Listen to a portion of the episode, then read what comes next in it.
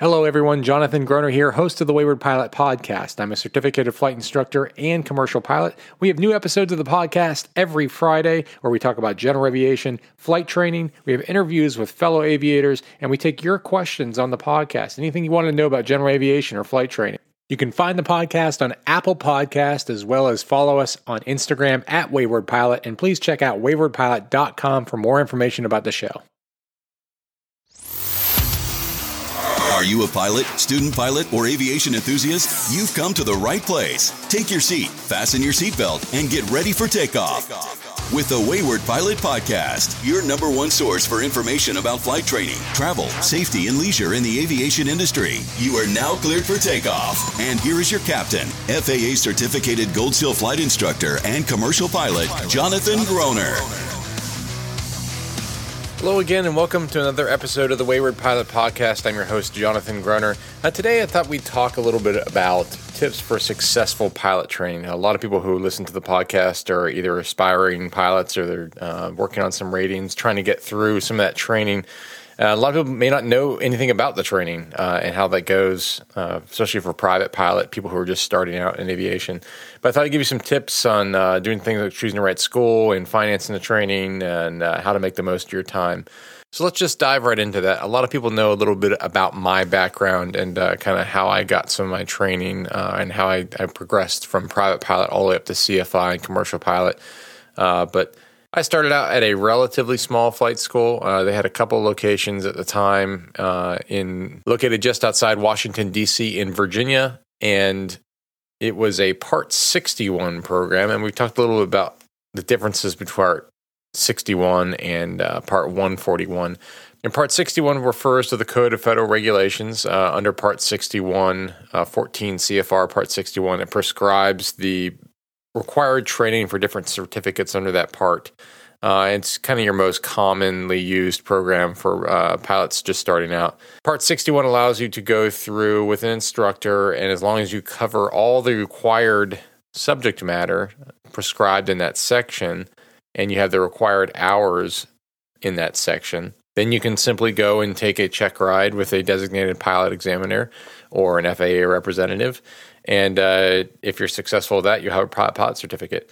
Part 141 is a little different in that it is an FAA approved course. A flight school submits a training course outline to the FAA, and it says all the things that they're going to do uh, in that time. And the time requirement's a little bit lower for private pilot. Instead of needing 40 hours total flight time uh, and training, you get 35 hours of training during that time. Some of that is solo as well, just like in Part 61. So it's about five hours less than was required for Part 61.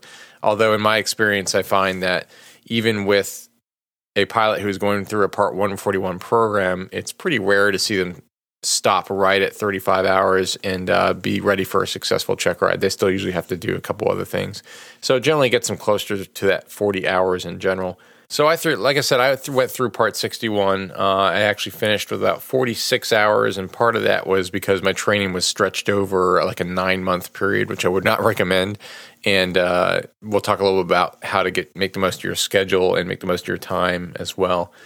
I chose my flight school because it was the most local one to me. Uh, that may not have been the best decision, uh, but in the area that I was living in my area, there was basically nothing else within a drivable distance to me. It still took me about 45 minutes to get to the airport for every lesson, and that can kind of weigh in on things and and make it a little bit harder uh, for you to complete your training because it's just kind of exhausting to do, to be honest. Uh, trying to psych yourself up to get ready to drive to the airport 45 minutes for a one and a half to two hour lesson, and then drive yourself 45 minutes home is not generally something I recommend but that may not be an option for some people. In my uh, area, it was a large metropolitan area. And of course, in DC, you have a lot of restricted airspace, and that kind of limits how much flight training uh, is available in that small area uh, because of the amount of restrictions put on uh, flight training and, and general aviation flights there. So that really was the closest place to go. Uh, there were some other places that were further out. There were smaller schools uh, that had fewer students, fewer instructors, and may have had more time. Uh, but they they accommodated me very well there, and it was a reasonable price.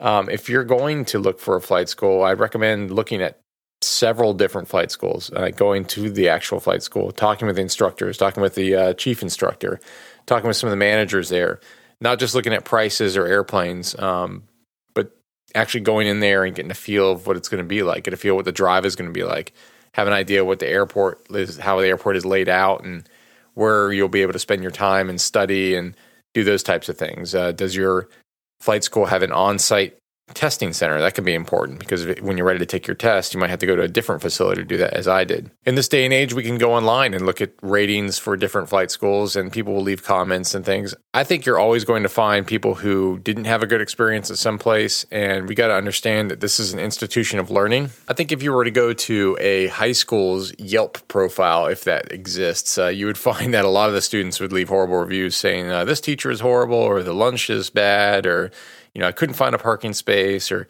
you know, things like that. They would just leave bad reviews about it um, because they're not really in the business of just pleasing the customer in every aspect. Um, any business has to please a customer, but we can't, since we're instructing people and they need to learn the things that they need to learn.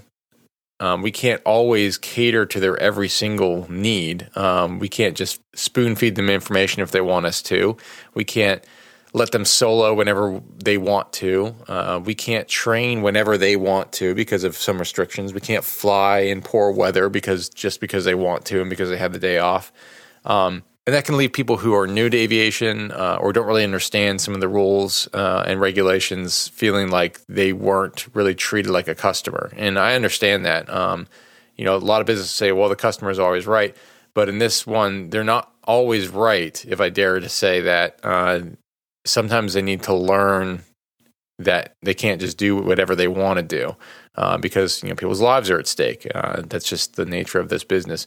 And like any other thing, like a school or uh, uh, like a private school or a college, yes, you're paying for it, and yes, you should be catered to in some respect because you're paying for it. But at the same time, they have to go along with your program. They're they're paying you to provide service, but at the same time, they're paying you to provide a service for a program that you've outlined and, and you have cultivated over time and that is hopefully successful in training uh, student pilots.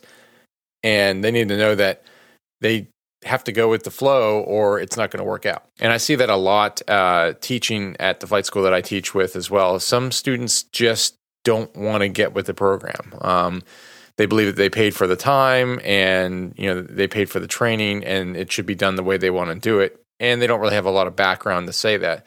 And we try to help them out as best we can and, and please them as much as we can, but you know, you know, there's just things that we can't do. You know, we can't fly in bad weather. Um, if the minimums are below the prescribed minimums for our course, even if it looks great outside, you know, if the winds are too high or the ceilings are just a little bit too low for what is prescribed for what the minimum is for the level they're at, we can't fly in it. Even if it's something that I normally would fly in every day. Um, I don't have a problem flying in winds that are gusting at 20 knots. I'm used to it. I've done it before. I have a lot of experience in it. It doesn't bother me. But if we go to 20 knots one day and I have a student pilot who I need to bring up and do takeoffs and landings, this is not going to work. And one, they're not going to learn anything and two, it would be above our minimums that are prescribed. And if something were to happen during that flight, uh, I would ultimately be responsible for taking the student up in those conditions. So just keep in mind if you are looking at reviews online of flight school, um, take them with a grain of salt.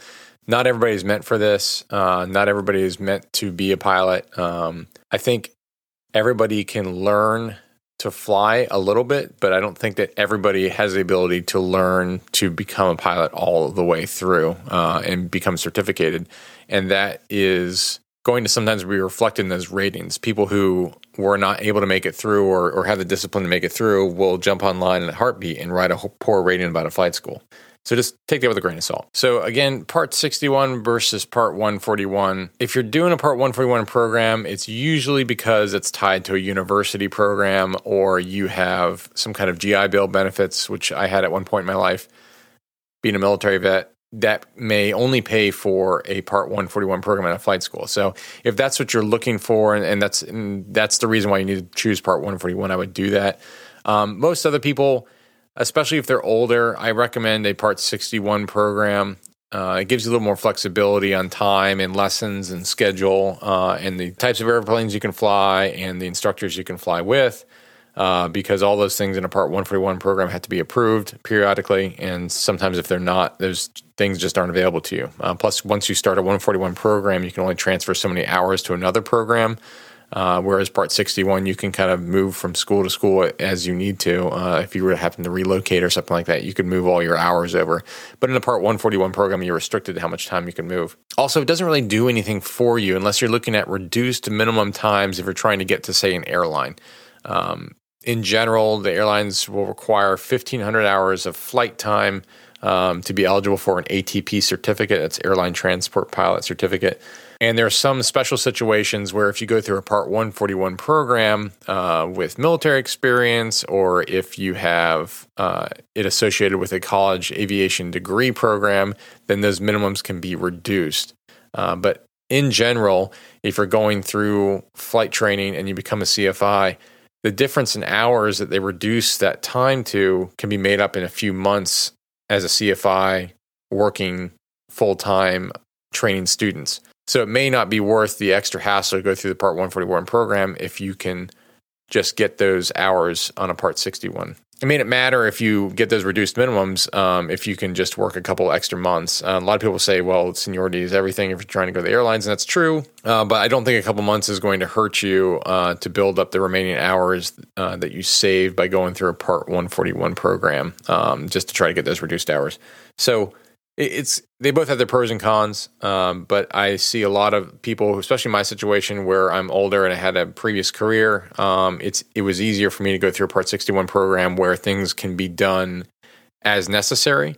Uh, in Part 61, you can do those requirements anytime you want to. In Part 141, you have to follow that outline kind of to the letter, lesson by lesson. Um, if it says you have a night flight next, you have to take a night flight next, and that's it.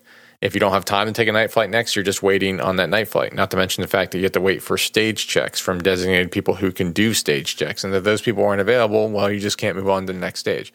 So they both had their pros and cons, and uh, you need to kind of evaluate that for yourself as you go through that. Plus, there are far more Part 61 operations out there, uh, instructors who just work on the side, teaching under Part 61, uh, than there are flight schools that are certified Part 141. So part of the process of picking a flight school, course, is evaluating the cost. And everyone talks about money and how much flight training costs, and it is very expensive. Um, back in 2008, I paid about $10,000 uh, to complete my private pilot certificate. And that was a lot of money back then. It's a lot of money now. Interestingly enough, uh, you can actually get it done for a lot less than that right now. Uh, I just might happen to know a place where you could do that but in general, I would expect to pay about that much money uh, to get a private pilot certificate at the minimum amount of time. A lot of flight schools will quote you prices for a package, and uh, for most part, I don't know any other school that any school that does this, um, but I don't think anybody is going to quote you a price to get your certificate.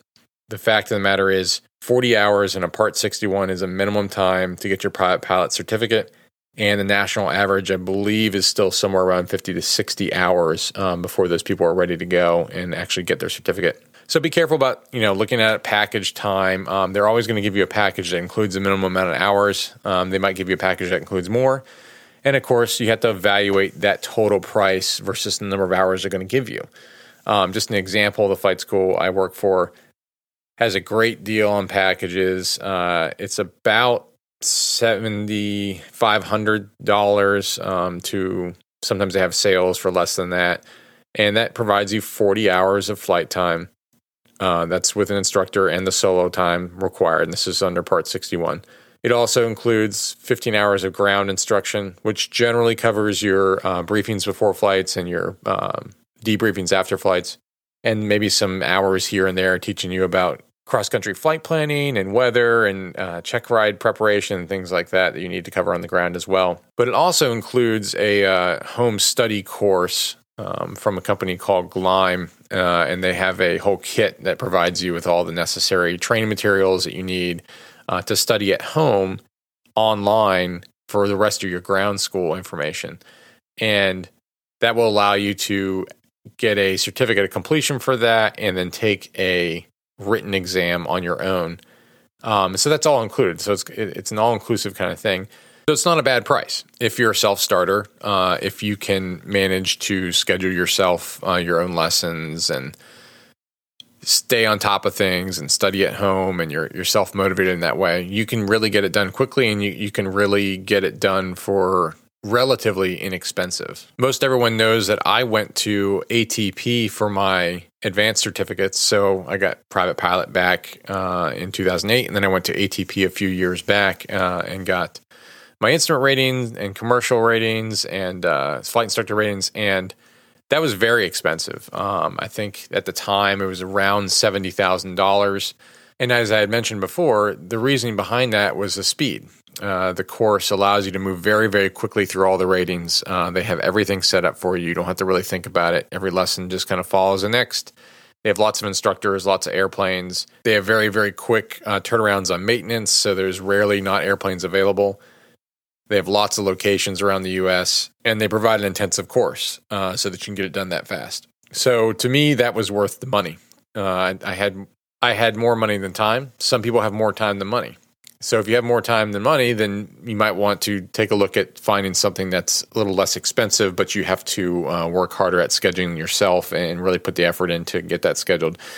I'm the type of person who needed to have it laid out for me, and that was what they were providing at ATP, kind of a clear path uh, to what I wanted at the time. And to me, it was worth the money. Uh, although I would say it was probably at least two times, maybe three times more expensive than doing it on your own. So again, compare costs, but don't just look at the cost. Uh, understand what you're getting into and what you're getting out of that cost. Uh, are you getting a ground school course? Are you getting a certain number of hours? Are they giving you any extra time, say, for a check ride because you're going to need to rent an airplane for a check ride and that may not be included in the training time? Are you going to have a uh, way to schedule the airplanes yourself? Do you need to get with an instructor to schedule the airplanes? Do they have some kind of online system where you can track airplane instructor availability, which most people should these days? Or do you have to call the instructor and schedule with them uh, each time and that can and that can be very complicated uh, and cause you to have some delays in training as well. So look at the reviews, look at the costs, compare everything. Just do a lot of homework um, and definitely visit the fight school that you're trying to go to, at least one or two of them, and get a feel of what's going on there. See if they're organized, um, see if they're put together not every flight school is going to look shiny, fancy, new. That doesn't necessarily mean anything. Uh, as long as they're well organized and they're friendly and they're engaging, uh, you shouldn't have a problem with them too much. But of course, every instructor at the flight school is different, so you got to evaluate that as well. And we'll talk about that in just a moment. So, speaking of the cost, um, a lot of people ask me, "Well, how do you how do you pay for that? You know, do you have to just save up that much money and put it all forward, um, or do you have to get a loan, or how does that work?" And, and the answer is yes, uh, you can do all those things. You can save up the money ahead of time and put it all down and get your training done uh, as quickly as possible. Or you can take a loan for the amount and do the same thing. Or you can pay as you go. And paying as you go is the one way I would recommend not doing it. And that's kind of the way I did it for my private pilot certificate and it was probably detrimental to my training and it was it was detrimental to me getting done uh, in the minimum number of hours. And it was mostly because i only paid as i could afford to take lessons. Sometimes i couldn't afford to take a lesson that week. Uh, sometimes i couldn't afford to take a lesson that month. And that will slow things down and you won't retain as much information and it will cause you to have to do lessons over again uh, and in my case, it, me dragging it out caused me to have to switch instructors a couple of times. And that's not necessarily a good thing either. It could be, depending on you know how well you get along with your instructor. But if you get along with the instructor really well and you're taking so much time, the instructor eventually moves because a lot of the instructors are moving toward an airline career and they're just building time uh, to get over to that side of things. Then them leaving can be detrimental to your training and cause you to spend more money. So saving up the cash ahead of time is obviously the best option. Uh, paying cash, saving the money, getting everything together, having a buffer in there for extra training, uh, so you don't fall out halfway through or something like that if you if you plateau and can't get through a certain part. Um, but it is risky because if you decide it's not for you, then you're already out that cash, and it also may keep you from starting in the first place. Um, it can be daunting to try to put away that much money. Uh, there are some very disciplined people who are able to do it, but if you're not that type of person, then that can be very hard. uh, you know, save a few hundred dollars a week, it's going to take you maybe a year to get up all the money uh, together or more um, to be able to pay for flight training. And when you have that goal in mind, sometimes you just want to go do it, and you might be tempted to take that cash and just start uh, right away. Uh, but if you are trying to go down that path of saving the money ahead of time, I'd caution you against that again because you fall into the kind of pay as you go structure once you start to run out of money. And of course, getting a loan is always an option too. Uh, there's plenty of places that finance for flight training. Uh, a lot of those places are going to want to see that you're going for a advanced certificate. If you're going to ATP, for example, you're going to go through to make a career out of it. They expect you to kind of be making money at the end of that time. Uh, they want to know how you're going to pay the back the loan, obviously. Uh, if, if you've got a career and you're already working in a field and you can make enough money to afford the loan, then they probably don't really care what you go for. But if you're taking a loan as a way to start a new career path, just as if you would take a loan to go to a trade school or to a university, then what they're getting out of that afterwards is that they know you're trained enough to work in a career that's going to make you some money to pay the loan back. And uh, they don't care how they get paid back, they just want to be paid back. So they, a lot of places are, are more likely to finance a pathway that is all the way through or a part 141 again uh, program that is more structured to ensure that you actually complete the training uh, the correct way and you're not just wasting your time um, by burning up hours. I don't necessarily recommend taking the loan option. Um, I did do that for ATP because it was just an easier process. Uh, before we took the loan, we could have easily have paid for the flight training. We just decided to do it that way to kind of parlay my earnings as a C- CFI into the loan, and we refinanced it uh, as well for lower interest rates. And we're very proactive about making sure that, that we're paying as little money as possible for that money, if that makes sense. We don't have car payments. Uh, I buy I buy used cars. I don't buy new cars. Uh, no credit cards, things like that. Um, so that was a big deal to to take out this loan for flight school. But it was a promise to ourselves that we were going to work through the school really fast as opposed to saving the money, make sure we had all the money, and then uh, get to work uh, and start taking the money from me working as a CFI and as a commercial pilot and applying that back to the loan and get it paid off as fast as possible. But for some people, a loan may be the only way that they can get into the business. And if that's it, and if that's the way that you can do it, then there's lots of options out there. Uh, I know AOPA, uh, as an organization, the Aircraft Owners and Pilots Association, uh, works with some partners to provide flight training loans. Uh, they also have scholarships. Uh, you can apply for a scholarship there. They're few and far between, uh, but I definitely recommend that if you qualify or if you might qualify for a scholarship, that you apply for it uh, to see what you can get. Because if you can get free flight training, that'd be wonderful. There's also other companies like Climb. Um, I know Wells Fargo does loans for flight training through ATP exclusively. Uh, I don't know if they do it for other schools, but there's other institutions out there. Uh, I've had people who borrowed against their retirement accounts and it was tax free and interest free, and they just paid it right back into their retirement. So there's there's options out there for you to do that.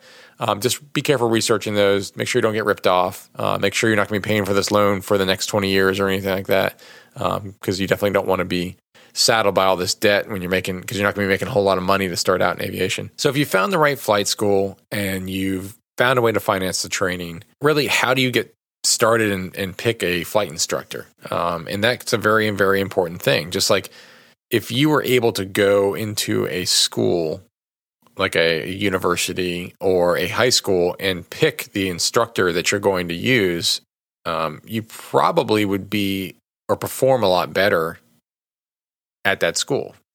But we all know a lot of times we don't have the pick, right? You you go to high school and you you pick the classes that you want, but you don't necessarily know the instructor. And in college, uh, university, you can generally pick the courses you need and see the instructor. And sometimes instructors have a reputation for being good or bad, uh, as determined by the students. And uh, you may pick a course just because a certain instructor is there and it meets your requirements. Um, the great thing about flight training is that within the realm of that school, you can pick any instructor you want. When you come into a flight school, every school is going to have instructors who are very popular and filled up on their schedule, and there's going to be instructors who are not as popular, so to speak. Their their schedule is not filled up quite yet. and that may be for a bunch of reasons. It may been be because they're not haven't been there as long, uh, because they're a newer instructor, and that really shouldn't change your opinion one way or the other. Um, but when you come into a school, in general, if the school, if you haven't asked for a specific instructor, the school is probably going to put you with an instructor who doesn't have as many students on their schedule. And that just makes good financial sense for the school and it makes sense for the instructors uh, finances as well because they need to work in order to make money. Most of these schools pay their instructors by the hour, uh, by the flight hour, uh, and by the ground instruction hour. And if they're just sitting around doing nothing, they're not getting paid. So it's beneficial to both the school and the instructor. But be careful if they assign you to instructor, that's fine. But you do need to keep a watchful eye on are, is your relationship working out? Um, are they meeting your needs? Can they come up with a good training plan? Are, are they working? Are you learning from them? And it's very important that you pay attention to that because people come into into flight schools and they don't understand that they have that choice, that they have a choice in instructor. Uh, and, and, this is 99% across the board. Uh, there are some places that will not allow you to change instructors because of their schedule or whatnot. And, you know, I might stay away from those places if I were you. Um, that basically means that they are trying to work it the best way that they can for their schedule and the instructor's schedule and they're not as concerned about what you want as as a customer. Uh, this is where one of the uh, few areas where you have ultimate control as a customer. Uh, you want to pick a different instructor, pick a different instructor. Uh, when students come to me to to start out, I always tell them, "Hey, I am happy to instruct you. Um, I'm going to do it the way I do it. I'm very successful in the way I do it. If you don't like how I'm doing it, or you don't like the way that our relationship is working out as a student instructor, um, you're more than welcome to go and try out a different instructor. It's not going to offend me. It's not going to hurt my feelings. Uh, I'm not going to be mad at you or upset or, or, or go cry at home or anything. The, the whole idea is that you need to pick the best instructor that works for you, and it's not always going to be me. I've had plenty of students who have been with me for a while and then for one reason or another they go with a different instructor and it just works better for them to go with that instructor and that's perfectly fine. I want students to ultimately be successful in their pilot training. I don't care if they decide that they can't work out with me anymore. I don't want just the hours. I want them to be successful. And if you convey that for the instructors out there if you convey that to your students early on i think you'll find that they will stick with you more often because they understand that you're not just trying to milk them for hours or training time, that you really do have their best interest in heart. So the times when you are contentious about, hey, you need to do it this way, uh, this is the right way, you're doing it wrong, uh, you really need to work on this, they're not just going to jump ship and be like, I don't like this guy they're going to understand that you're trying to help them and not just picking on them for doing something wrong. So just keep that in mind. So as you go through training, make sure you're watching out um, for your relationship with your instructor. Uh, keep that in mind. If you're getting frustrated with something, uh, make sure that they're helping you with it in the best way possible. Um, they can't solve all problems. Make sure that they're occasionally putting you with somebody else to check your progress. Um, some a lot of schools have policies where they the students will go fly with the chief pilot or somebody else to check them out before solo or before their check ride or something like that. Make sure they're doing that, not just keeping you all to their to themselves, because everybody teaches a little differently. Everybody covers some topics a little more thoroughly. It's just human nature. Uh, we we are passionate about some things more than others. I know that there is some people in my office who are far more passionate about weather than I am. Uh, I like weather. I respect it. I understand a lot about it, but uh, I don't have as much fun teaching it as I do, say, airspace or aerodynamics or systems. And uh, there's other people in the office, like for example, in my office, there is an instructor who is also a college meteorology student, and uh, he loves weather. Uh, and he's probably much more suited to teach about weather than I am. So if a student was struggling with that concept, I would be happy to send him off to that instructor to get a little insight on that side of things. So make sure they're doing that stuff for you. They should be ultimately focused on your success as a student pilot. Uh, and even if you're already a pilot, if you're working on other ratings or things, they should still be doing this stuff. If I had to go back and do it all over again, I'd probably make a couple decision changes with in regard to what does instructors I work with uh, for my private pilot training. Uh, I had great instructors for my advanced rating, so I no complaints there. Um, but I had an instructor who kind of left to go off to the airlines on me. Um, no fault of his own. He was just making a career change.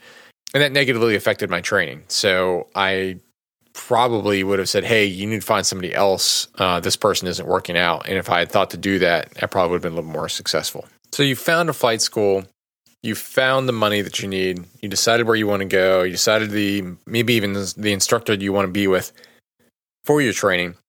How do you kind of get started? Well, a lot of times flight schools will offer discounts on discovery flights. And discovery flight is generally a one hour flight uh, with a flight instructor.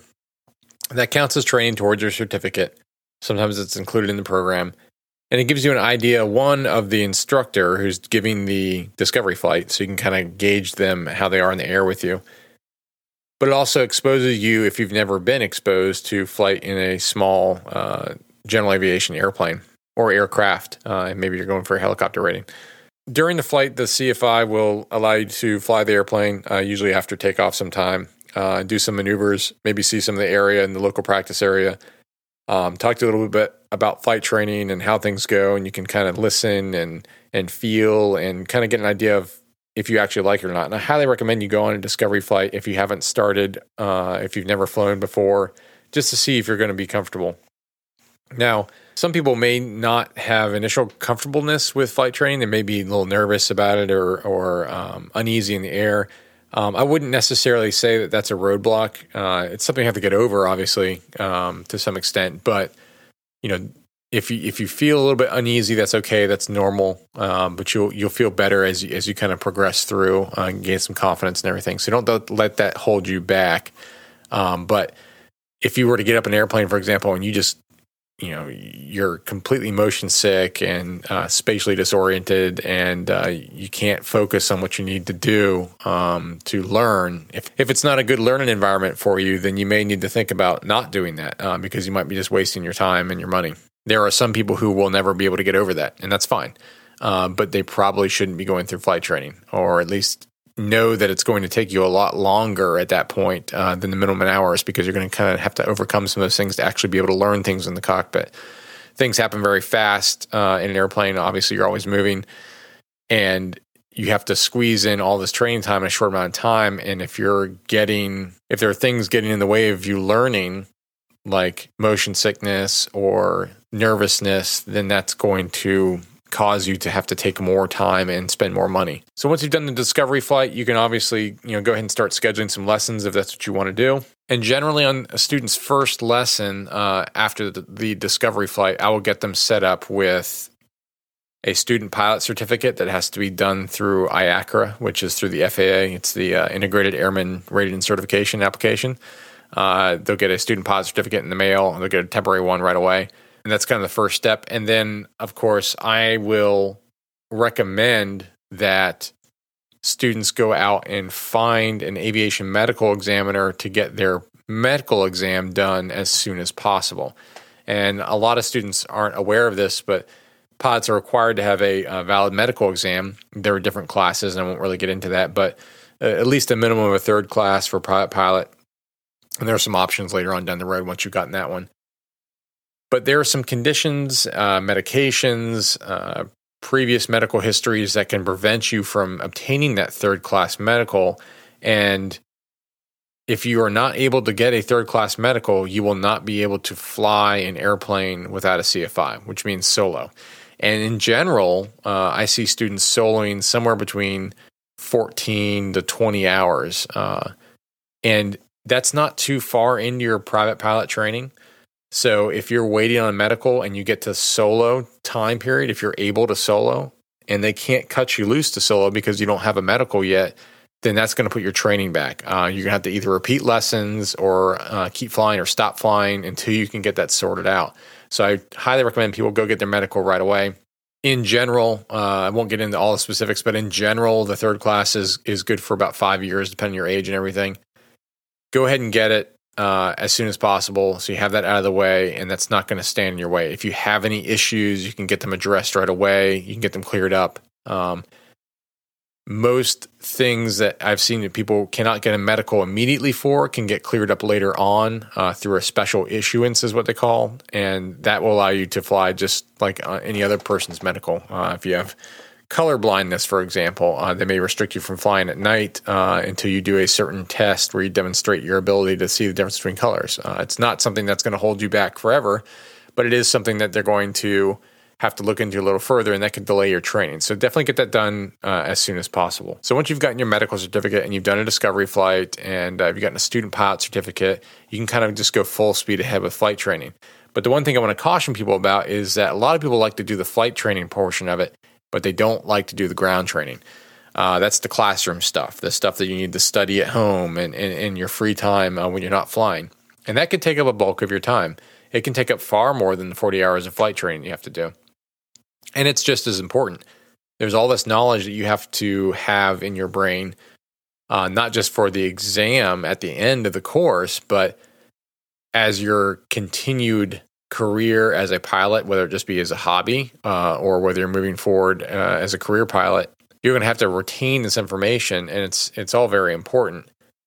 For the flight school I work at, and a lot of flight schools, they have a ground school course that they've developed to allow you to study at home. And what I see more often than not is students will, forgive the pun, fly through the flight training part of it and ignore the ground training part because the flying's more fun. They get to the end of their flight training time and they haven't passed their written exam, uh, which is what is required at the end of their ground training course. You have to have a written exam, you have to pass the 70%. And if they haven't passed that written exam, they can't move on to a practical test or a check ride. And a lot of times a student will get close to the minimum hours and they're flying great, but they haven't opened a single book in the ground school course. And now they're spending weeks or maybe even months trying to catch up. And during that time, they're not flying because they've used up all their flight time or they don't want to pay for any more flight time. And now they're losing proficiency in their flight training. They're not able to perform as well after taking a break for doing the ground school course, and then they have to spend more time and more money with the CFI getting more refreshed to get ready for the check ride. So it's extremely important that you keep up on the ground school stuff. I know it's not the most fun thing in the world. Um, I'd rather be flying every day than sitting in front of a computer screen or in a book and reading, but it's just the nature of the game. We have to get it done. And that stuff will come into play during your check ride as well. Uh, there is an oral exam portion of the check ride where you're going to have to know a lot of this ground school information, and that happens before you go fly. Uh, if you can't get past the oral exam portion of the check ride, then you're not going to get to the flying portion where you can show off your skills in the air. So, how do you make the most of your training time? Well, I always recommend to students that they try to fly at least two to three times a week. Um, I've kind of found that's the sweet spot where you can have a flexible schedule, especially if you're working around uh, work where you're working a full time job or anything, and you're able to retain the information you need to, and you're going to successfully get through flight training with the minimum amount of hours uh, required. I have some students who will train once a week. Uh, and that's really kind of pushing it uh, because if they don't fly for a week and they come back, we have to kind of go back over some of the stuff. And, and you do it to some extent anyway, but we have to go back over the stuff that they have forgotten in between those lessons uh, more often, and it usually ends up with them adding more hours to the minimum at the end of the training program to get them proficient and ready to pass a check ride with an examiner. If your flight school has an online scheduling program, and most of them do, I recommend students go in and schedule as much time as they possibly can uh, and make sure that they can actually make those times. Of course, you don't want to keep canceling lessons for work or anything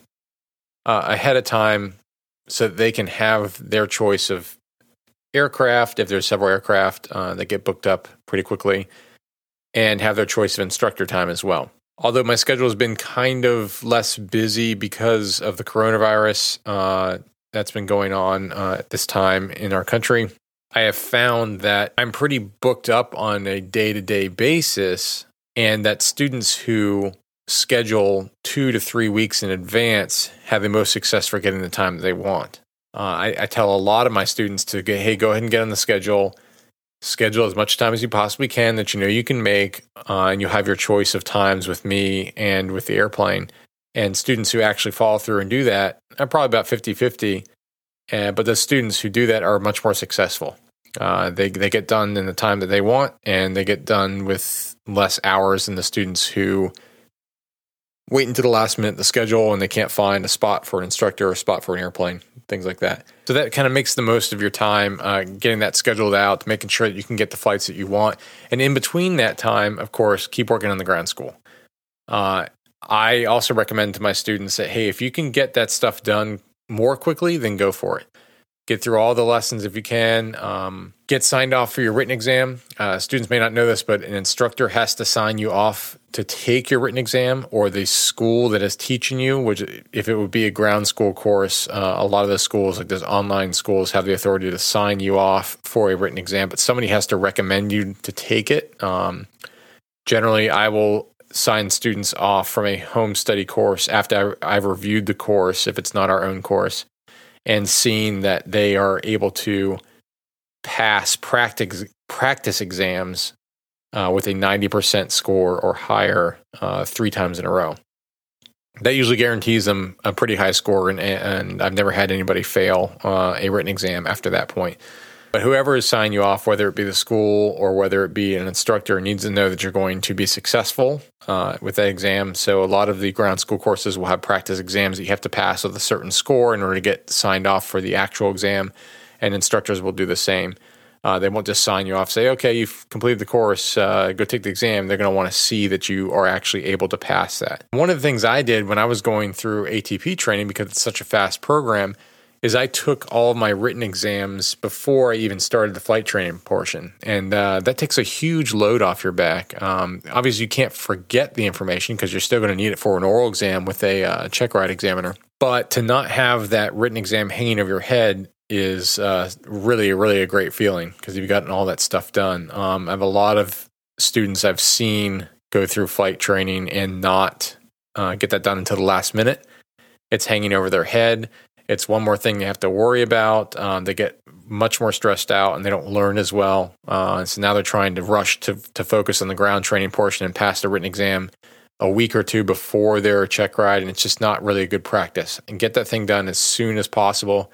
Um, I've even had students who do the entire ground training and pass the written exam before they come for their first flight lesson. And that's okay too. Um, that, that exam is good for two years from the date that you take it. So if you know that you're going to complete flight training within two years, you can go ahead and take that exam before you even start flying, and you'll be kind of a step ahead and, ahead of the game. You won't have that hanging on your back uh, the whole time. So some other tips, just in general, to make your uh, flight training a success from the moment you start: be engaged in the community. Um, make friends at the flight school, just like you know any other college course or, or a course of study. If you have people who are there with you, going through the same thing, and you can bounce ideas off of uh, get with them and, and, help each other study, uh, help each other stay motivated. Uh, one of the very good things that we had at ATP uh, for my advanced ratings that I didn't do for private pilot was have a group of people that I could study with um, continuously throughout the day. We'd quiz each other on airspace and uh, aerodynamics and limitations of the airplane and systems of the airplane and just keep going over stuff over and over again. And uh, it's a good social environment to do that. I recommend people, if they can, hang out at the flight school, hang out at the airport, make friends with people. You'd be surprised the amount of good advice you can get from people from just hanging around. Uh, make sure you're getting advice from good sources, of course. Uh, make sure that any uh, technical advice is coming from a CFI or at least someone who is a certificated pilot already. Uh, and be aware of some bad habits. You know, everybody has bad habits, and uh, if they get into your brain, you know, it's kind of hard to unlearn those. We call that primacy. Uh, it's a lot easier to teach someone something right the first time than it is to correct somebody's uh, behavior from something they learned that was incorrect the first time. Um, so be careful about that. Be careful about getting bad advice, but at the same time, immerse yourself in that community. Become a member of pilot organizations like uh, AOPA, the Aircraft Owners and Pilots Association, or EAA, the Experimental Aircraft Association. They all have resources for flight training. Uh, AOPA actually has a flight training magazine that you can sign up for and get six months free. Uh, covers a lot of topics for private pilot. Uh, be delivered to your uh, house every month. Hopefully, it doesn't take that long to get through. Because uh, six months is a long time to go through flight training. If you can get it done faster than that, uh, I would highly recommend it. There are lots of other organizations out there you can be a member of. There's local flying clubs. Uh, there's local IMC and VMC clubs uh, that have meetings and they discuss things about aviation. Go to fly-ins if you can, even air shows. Um, just talk to people about aviation. If you constantly immerse yourself in that, it's like learning a new language because a lot of it, so much of it is kind of a new language. Uh, we learn about all these different acronyms and different terms for things, and it may be very foreign to us. But a lot of people are very successful immersing themselves, say, learning a new language in, in a country where uh, nobody there speaks the language that they speak. So if I speak English and I decide that I want to learn German, and I go and I decide to spend three months in Germany living there, um, I'm probably going to pick up quite a bit of the language just by being immersed into that culture, into that language. It's the same with aviation. If you immerse yourself into that culture, and you learn the way that pilots talk and the things they say, and you ask questions, and you'll find that people are pretty helpful. Uh, they'll help you out. They want to give you advice. They want to give you good advice. Um, so it's a good idea to immerse yourself in that, and you'll make friends uh, and contacts, and, and, that'll serve you further down the road. Uh, whether you want to make this a career or if you want to just make it a hobby, uh, you make a lot of uh, lifelong friends in aviation and people who will give you good advice and maybe hook you up with uh, some fun flights and uh, different airplanes, uh, you know, that may own or things you've never done before, trips you've never gone on. And later on down the road, when you are a certificated pilot, you can get up with these people and fly to different places and share time and uh, maybe even share airplanes. Some people get together after training and they decide to buy an airplane together and uh, share that experience because it can be expensive to do, to do that as well. So, some final thoughts on flight training to make it successful. Just take it seriously. Um, take it as seriously as any other course you'll be going through, even if you're going to become a hobbyist pilot. Number one, it's going to be help you be more successful uh, if you really take it seriously and really buckle down and learn things uh, and do it in a timely manner. Number two, it's going to make you a better pilot, which usually means a safer pilot uh, in the air. Uh, we all know that this profession can be somewhat dangerous. Um, in the general aviation community, there have been a lot of studies, and it's kind of hard to nail down an exact figure because we're talking about two different uh, realms here. But they say that the general fatality rate uh, by miles traveled uh, in an airplane is more comparable to that uh, of motorcycles on the road. And we know that motorcycles can be dangerous on the road, uh, just like airplanes can be dangerous in the air. But of course, there's a lot of factors there. It has to do with the pilot and what kind of training they had and how they operate and their mindset and things. So the more knowledge we have, the more proficient we become, the more we mitigate that risk. Um, and of course, the airlines have proven that by being one of the safest, if not the safest form of transportation there is, uh, because they have a high degree of training, high degree of proficiency. They have very uh, strict standards and operating procedures that they follow, and that's why they're so safe. General aviation doesn't have as many of those standards, have as many of those strict guidelines. Uh, they're a lot looser, so we generally see a lot uh, more fatal accidents uh, for that reason. The more aware you are of that, and the better uh, you become at becoming proficient and uh, staying on top of training and immersing yourself in a culture of safety uh, and proficiency. I think uh, the safer you're going to make yourself, and the more enjoyable it's going to be for you because you'll be more comfortable in the airplane. So, to kind of summarize, uh, successful flight training, make sure you pick the right flight school for you. Uh, go and do, look at some reviews, go to the flight school, show up, ask questions uh, of the CFIs there, of the managers there. Don't be afraid to pick a different CFI.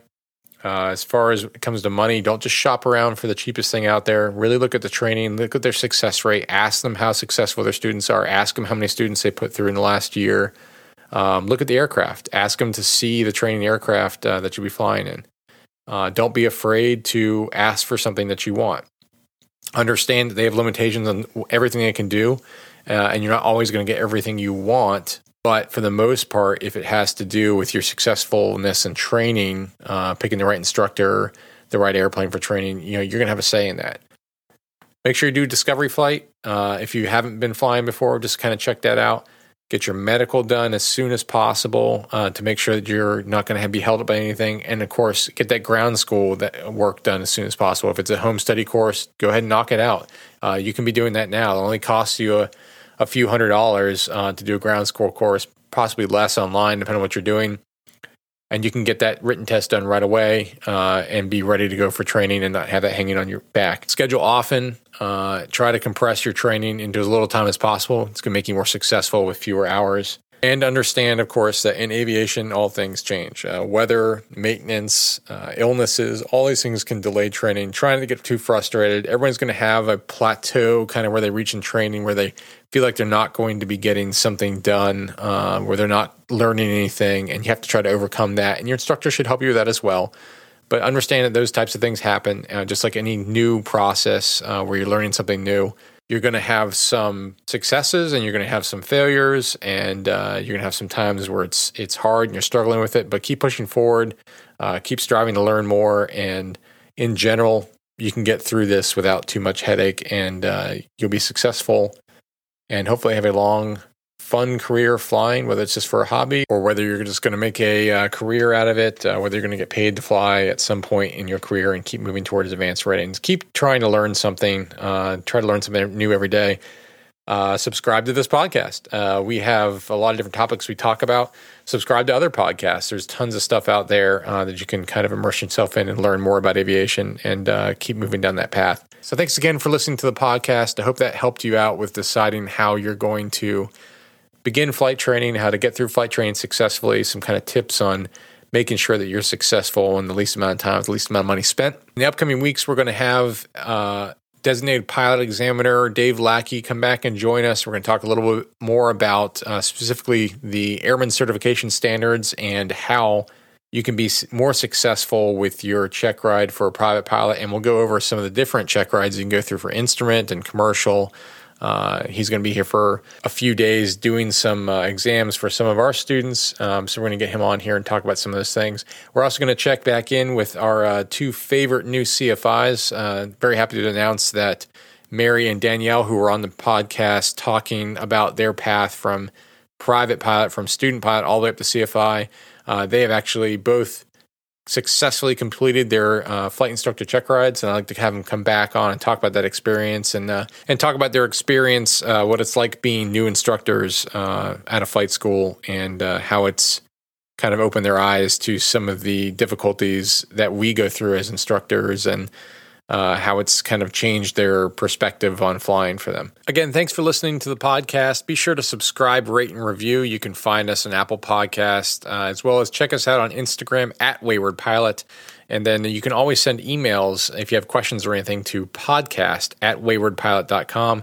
Uh, if you have a question as a student pilot, we'd love to have you on the show.